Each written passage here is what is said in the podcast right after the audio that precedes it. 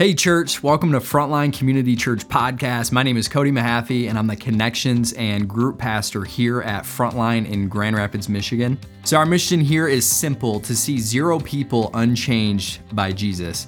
So, whether you've been following Jesus your whole life or your journey has just begun, we hope that this message will help draw you near to the person of Jesus. Be challenged and encouraged by his word and be moved to action.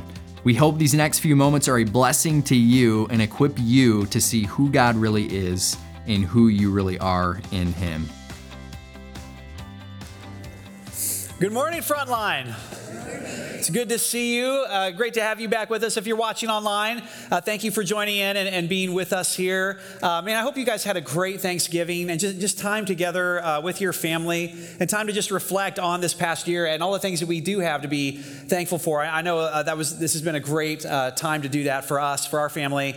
And so today, I just want to wrap up uh, this series we've been working our way through called The Gospel. We're talking about how the gospel is good news for every single person, every single group of people in our world. And then next week, we're going to start a whole new series, kind of mar- marching us through the season of Advent, uh, moving us toward uh, celebrating the birth of Christ at Christmas time. And so, uh, to kind of wrap up the series today, I wonder if you're here in the room, maybe a show of hands, if you could, how many of you saw this movie at some point in the last uh, couple years? Okay, most hands are up. Yeah, if you have little kids, you're like, yeah, I saw that movie like 30 times. And Encanto was a huge movie. If you're watching online, you can let us know in the comments if you've seen it too. Absolutely blockbuster, one of the biggest movies of last year. The soundtrack was everywhere, hits, you know, and everything from that.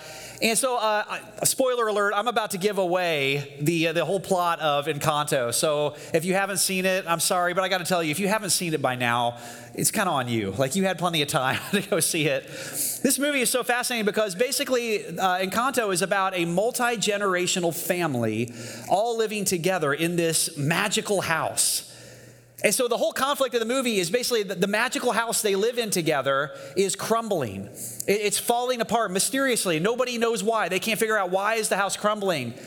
And, and so really the, the crumbling house kind of symbolizes the crumbling relationships between the older generation and the younger generation in this home in, in Encanto. And so here's the kind of the spoiler alert. The, the entire movie resolves, everything is resolved. Finally, when this character, Abuela, who is the grandmother, that's what the word means, and she is the, the older matriarch of the family. When Abuela just finally apologizes to the younger generation, like magic, everything is fixed. The house just goes back to normal. Everything is better, and they sing a happy song at the end because Abuela, because the older generation just apologized to the younger generation.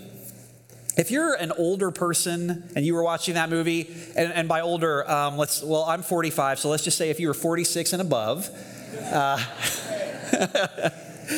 um, if you were watching that movie, you, you kind of started at a certain point. It's like, wait a minute, am I abuela? Like, uh, is that what I'm to take away from this? I'm a abuela. Like, every, if the older generation would just apologize to the younger generation, everything would be fit in our country, in our world, in our families. Everything would just be fixed, right? It's hard not to be offended a, a little bit maybe want to talk about more than just Bruno. Let me put it that way. So, uh, I recently read this headline. Uh, this is from Pew Research Center, and it says this Young adults in the U.S. are much more likely than 50 years ago to be living in a multi generational household, like the, like the home in Encanto. Now, people ask, well, why is that? And certainly a lot of people think, well, part of it is financial hardship that's been brought on over the last couple years by the pandemic and inflation and rising cost of housing and all that stuff. But actually, this trend uh, was happening well before 2020 to the point where more than 20% of all living conditions right now are multi generational households, multi generations living under the same roof. Now, maybe you're saying, well, I don't live in a multi generational house. But, but I bet this past Thursday, or at some point over the last few days, I bet you were at a multi generational gathering, weren't you? And at some point around the table, for many of us, I'm guessing conversation as it happened, different issues came up, different uh, opinions were offered, and it became clear wow, the older generation and the younger generation do not see things the same way. In fact, I would just tell you, uh, you know, that and more than at any other time in my lifetime, and I've lived enough I'm old enough I have never seen the generational divide as deep and as ugly as it is right now in our world, including even in the church. And so, the question that we're wrestling with here to wrap up this series is how does the gospel speak to generational divides?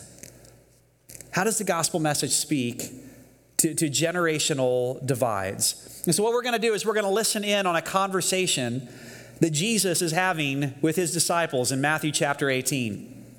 And so, what happens is the disciples ask Jesus a question, and it kind of leads to this very teachable moment where Jesus has the opportunity to really speak to this issue, speaking specifically into the generational divides. So uh, let's, let's jump in and look at this together. Matthew 18, verse 1. At that time, the disciples came to Jesus and asked, Who then is the greatest in the kingdom of heaven? That's the question they want an answer to. Who's the greatest in the kingdom of heaven?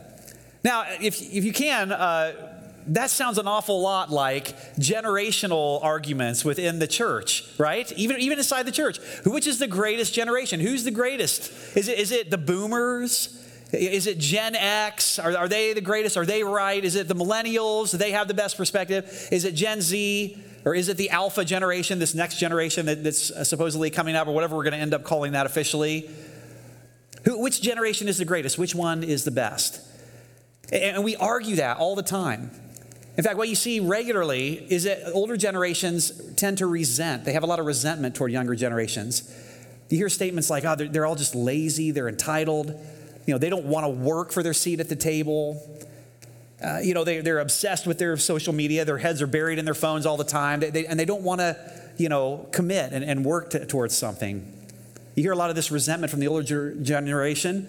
But then at the same time, on the flip side, younger generations don't trust and a lot, oftentimes don't show respect to the older generations. Uh, you know, terms like okay boomer have become normalized. Uh, quiet quitting has become this almost epidemic, uh, particularly among young people in the workforce as a way of handling job situations. There's kind of this attitude of like, I don't need your experience. I don't need to know what you know. I, I listen to a podcast, so I'm an expert now. I know it all. I don't need you. And what happens is, I would say on both sides, for older and younger generations, what happens is we're, we're moving toward this sort of cancel culture where we just cancel each other out. Well, if I, you, I don't like you, I don't see things, I don't agree with your uh, opinions on these issues, so I'm just going to cancel you. I don't have to listen to you, I don't have to deal with you at all. And what we're about to see in the way that Jesus answers this question is that cancel culture is not kingdom culture. Cancel culture is not the culture of the kingdom and what Jesus invites us into. So let's take a look at this how Jesus responds. He called a little child to him and placed the child among them. And he said, Truly I tell you, unless you change and become like little children. That's what he asked them to do. Unless you change and become like little children, you will never enter the kingdom of heaven. Therefore, whoever takes the lowly position of this child is the greatest in the kingdom of heaven. And whoever welcomes one such child in my name welcomes me. So, Jesus, to answer that question, who's the greatest? He invites them literally to change and become like little children. Brings a child right into their midst and says, Unless you do this, unless you change and become. Now, I just want to look at those two words really quickly. First of all, he says, Unless you change. The word change is the Greek word metanoia. Metanoia, when it's mo- most often when it's translated in the New Testament, it's translated as the word repent. To repent and become like little children. Repentance literally means to change your mind or, or, to change your direction. It means I was walking this way, I was going this way, and then I turned around and I, I walked the other way. It speaks to a humility. It's really the starting place for any sort of acceptance of the gospel message. It's, it's a humbling, it's a recognizing the direction I'm going, what I'm doing on my own is not taking me in the right direction. I have to own that, I have to stop, and I have to turn around. He says, metanoia, repent, change. And then he says, become like a child. Now, what's funny is what we think Jesus says there in that passage. And it's funny, even if you read commentaries, a lot of commentaries speak to this. We think Jesus says there, unless you change and act like a child. But I, I, can I just tell you, we've got enough adults acting like children right now in our world and even within the church. We don't need people to act like children. What Jesus actually says there is he says, change and the languages and become like a child. So, what did he mean? What I think Jesus is actually referring to here is a, a way of approaching God. It's a way of approaching Him, our posture toward Him, and our relationship. Certainly in prayer, but also in the way that we just see ourselves and the way that we treat others and see other people. He, he's inviting us into this family relational dynamic of a father and a child. What, what Jesus is, is really saying here is so profound as he's saying to his disciples who have been following him, there's actually something beyond discipleship. Can you imagine? They're, they're, like, what disciple is the greatest in the kingdom of heaven? Will you tell us which one of us? What kind of disciple? Where, you know, they're all disciples, they're learners, they're followers. Jesus says there's actually something beyond discipleship. Jesus doesn't just want disciples, Jesus wants disciples who relate to God as children. Disciples who relate to God as children, and with God being their heavenly Father, is what it means to grow as, as a disciple, as a follower of Jesus. He wants us to literally see ourselves as children of our heavenly Father as children of, of God as our Father. And for some of us, that's really hard. Uh, for some of us, to relate to God as a father is hard. When I was in college, I was given an assignment in a class. Uh, I had to read um, Ernest Hemingway's short story, The Capital of the World. Just out of curiosity, if you're in the room, has anybody ever read that short story, Ernest Hemingway's Capital of the World? Okay, I don't see any hands up. There wasn't any last service either. So I'm about to spoil that one for you, too. but um, uh, I, I, ended up doing this uh, short story as, as, an assignment, but it, it, actually impacted me so much. I've gone back and I've read it multiple times. And, basically, the story is about a father and a son in Spain. And the son's name is Paco. And Paco, his dream is to become a matador. He wants to become one of the great bullfighters. But this is not his father's dream for him. In fact, his father felt like that was disrespectful. And so there's this very tense, strained relationship between um, the father and the son, Paco, in this story. And, and so finally, it comes to such a, a, head because of Paco's rebellion and his insistence to go and live this life that the, in this very broken moment, the father kicks the son out of his house. And years go by. And after a number of years, the father realizes his mistake. And so much of the story is about this father looking for his son, Paco. He's going around and he's looking all over Spain, trying to find Paco. And there's this one scene in the book. I remember the first time I got to it, it literally just like tears like streamed down my cheeks. Because this, uh, this moment in this story moved me, uh, maybe because it reminds me of myself and my dad.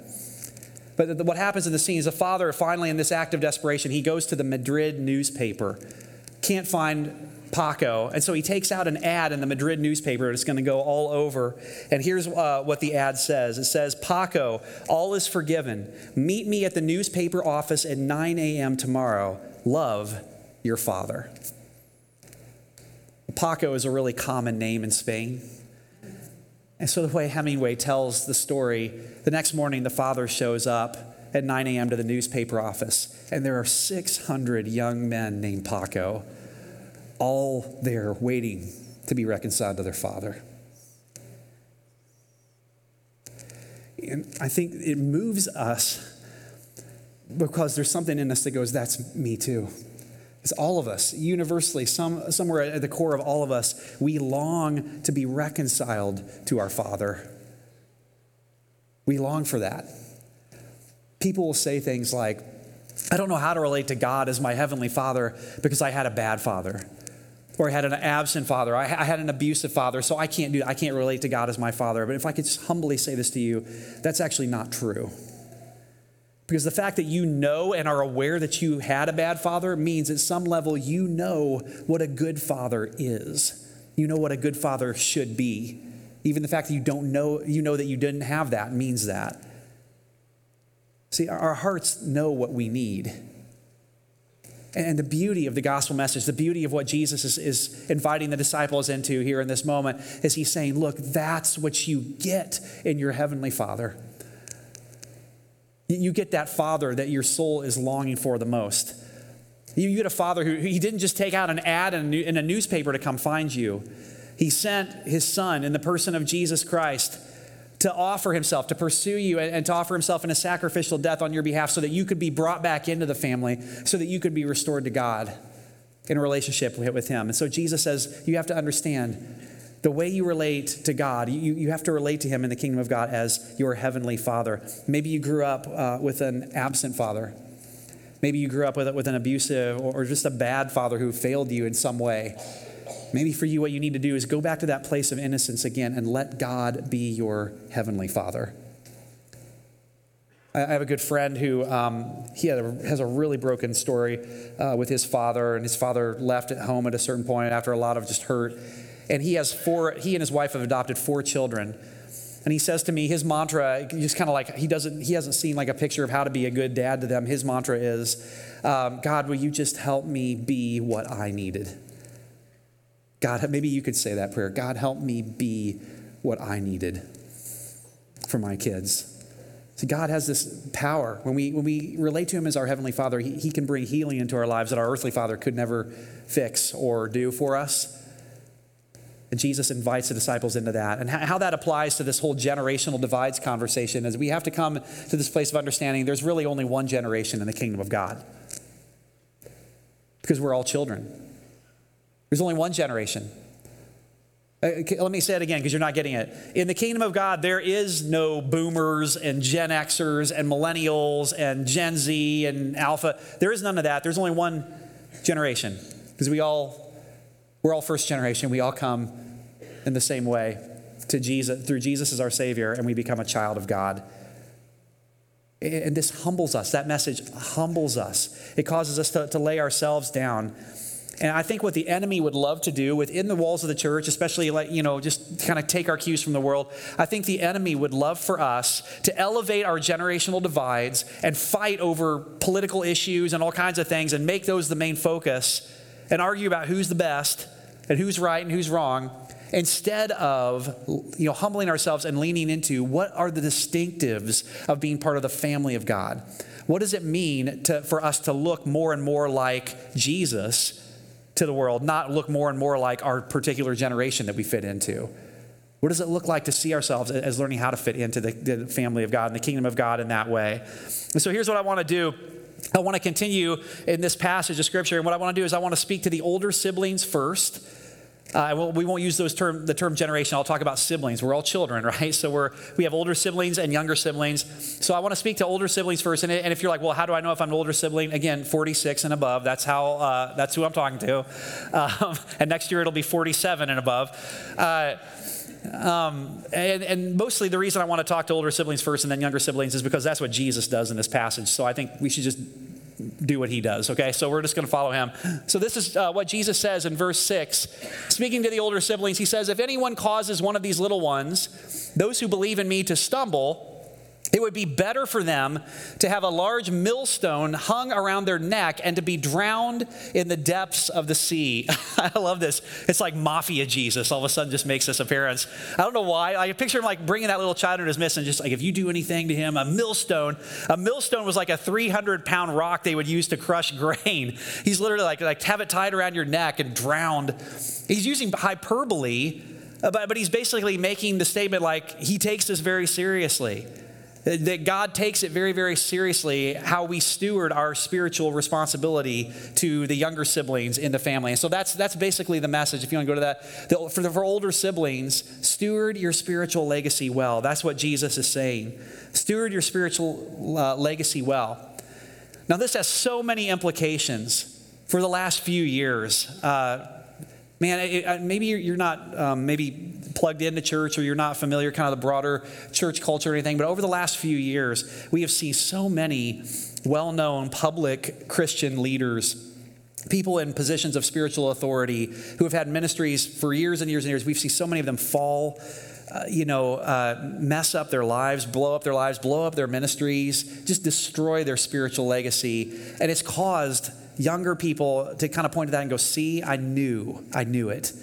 And it's caused people to walk away and, and stumble. There's spiritual abuse that's happened, uh, trust that's been broken by leaders. Like we've seen all of that happen.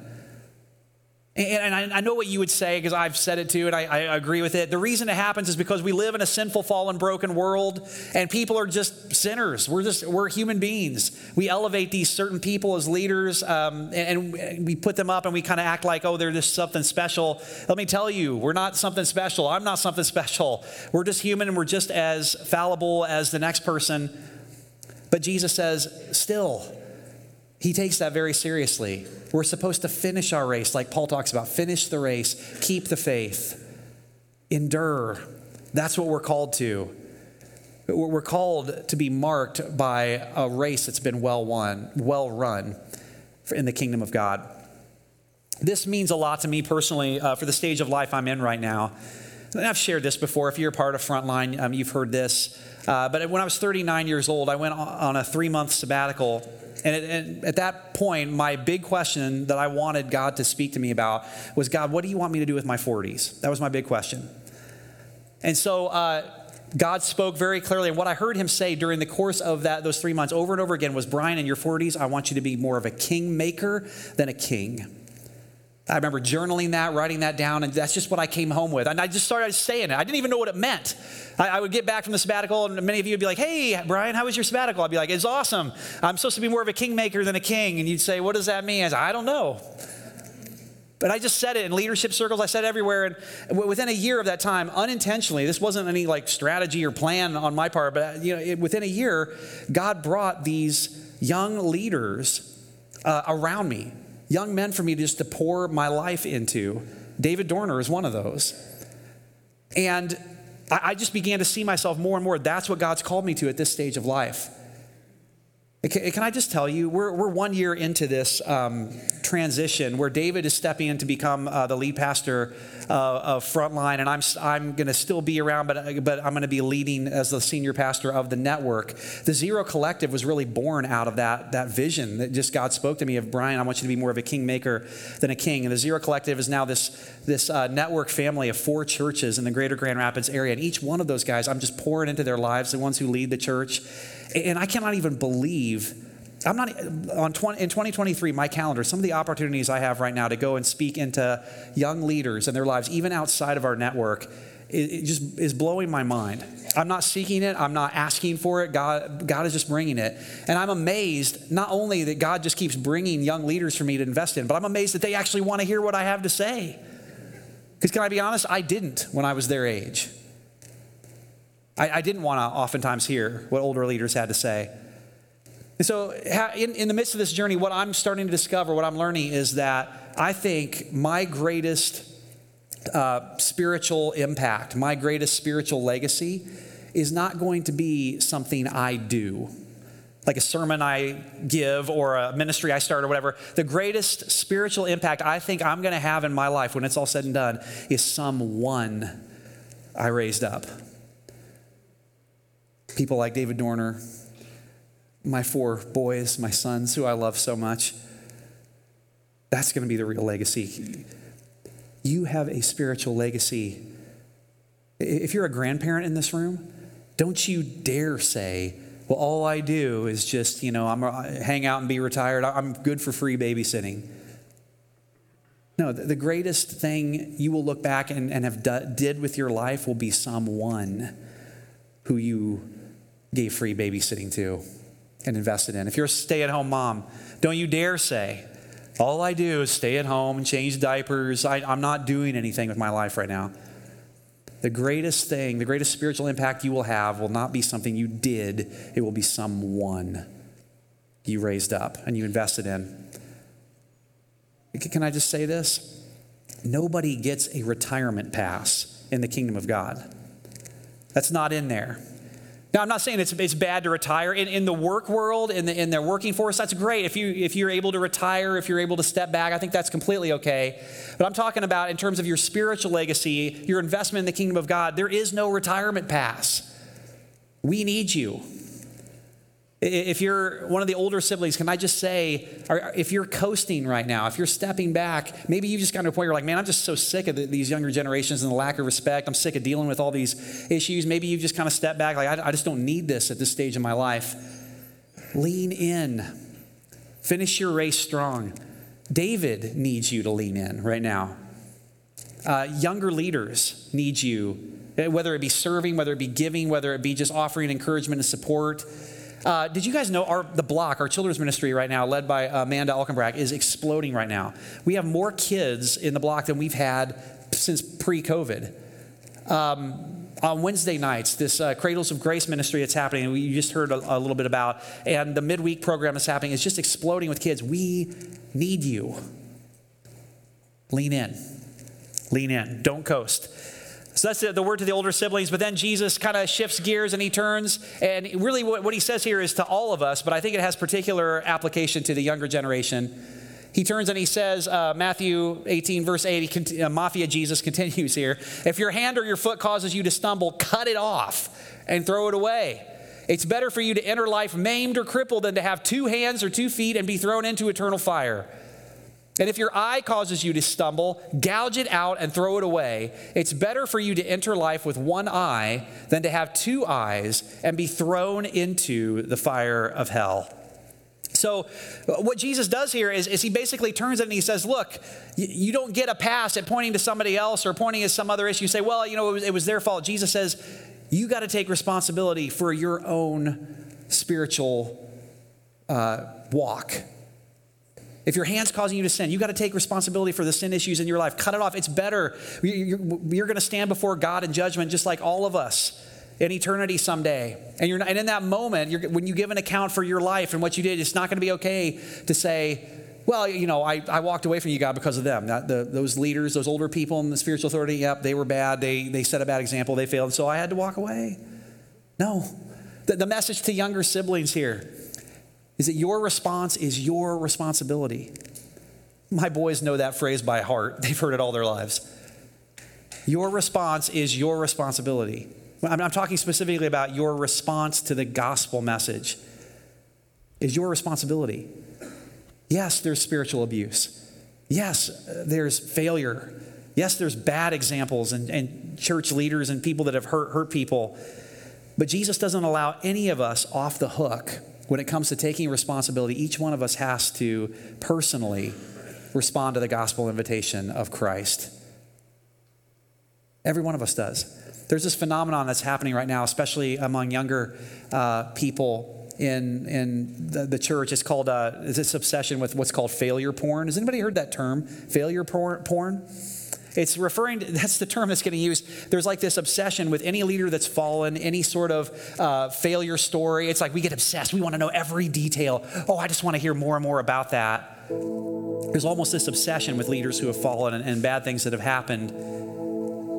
And what, what Jesus, I think, would invite us into, if you're part of the younger generation, is don't make that an excuse. Don't check out because Jesus literally, if your hand causes you to sin, like take it, be all in, be that all in. You don't want to go stand before God and be judged for all of eternity because of what somebody else did that turned you away. Your response is your responsibility. What are you going to do with Jesus? And the good news is, He's done all the heavy lifting, He's done all the work. You have a father, a good father who's pursued you in the person of Jesus because he's not okay with any of his children being far from him. He gave his life so that you could be brought in, so that you could be brought into the family. And you belong in the family of God. No matter what you've done, no matter what kind of a mess your life is right now. So, so here's how I want to close this morning. If you guys could put that, that QR code back up. We just sense that you know, as we've been talking about uh, the gospel message for six weeks now, we've been talking about the gospel and, and the message of Jesus. There's some of you watching online right now. There's some of you in this room that at some point over the last six weeks, you came to this place where you realized, I believe in Jesus. I believe he is really who he says he is. That he's really as good as he says he is. Maybe, you know, and maybe it was on, on, a Sunday morning I mean, during this series. Maybe it was not. Maybe it was like during the week in a conversation with a friend that you just came and you settled that issue in your heart. I believe in Jesus. Maybe, I don't know, maybe it was had nothing to do with this series. Maybe something hard has happened in your life. And God has just revealed himself to you in the midst of that difficulty and that challenge and that pain. that He really is real and He really does love you, and you believe. Maybe it was 3:45 on a Thursday afternoon in your office. I don't know, but at some point you came and you said, "I believe in Jesus." So all I want to do right now in the next few minutes is I want to lead you in a prayer and just give you the opportunity to just put a stake in the ground and respond. Just tighten that decision down, make it official, make it real. Because your response to the gospel message is your responsibility. So, if that's you, I, I want to lead you in a prayer. Maybe you walked away from God, maybe you walked away from the church, but at some point here recently, you come to this point of like, I'm done running. I'm done. I, I believe in Jesus. What I would love for you to do is pray that prayer, and then um, if you could get your phone out and, and go to that QR code, it's just frontline.gr.com forward slash Jesus, and let us know. Just tell us that you made that decision. Two reasons. One, we want to pray for you by name, and we do. We do that. We pray for anyone by name who's given their life to Jesus. And then the second reason is we, no obligation, but we'd love to just send you some information about how to take a next step in your relationship with God and keep following Him because none of us do this on our own. That's not how it's how it works. None of us can do this on our own. And so we'll send you just some information, no obligation. You can do with it whatever you want, but just stick the stake in the ground, make it official. Would you bow with me? Even if you're online, you can do this as well. Jesus, I just come to you right now.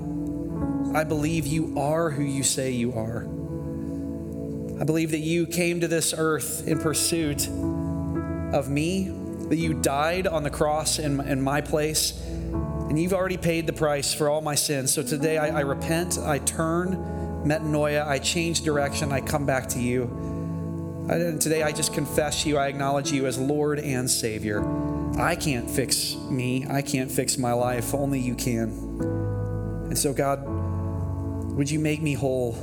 Would you restore me? And would you lead me every day from this moment on, Jesus? Would you be my guide? Would you, would you show me how to live as a child of my Heavenly Father, as a part of the family of God? I just renounce all these things I, I claim, all the rights I would claim to myself. And I, I just surrender myself fully to you. I'm your child. It's in Jesus' name, amen. If you prayed that prayer, if that's you, uh, seriously, you just stuck a stake in the ground. You, your response is your responsibility, and you've responded. Will you just let us know with that QR code? And um, we're, we're, just going to stand and we're going to celebrate. Uh, would you stand with us as we sing? We hope this message encouraged you to know who God is and who you are in Him. If you want to take a next step, visit frontlinegr.com/next. We look forward to connecting with you there, and we'll see you back here next week.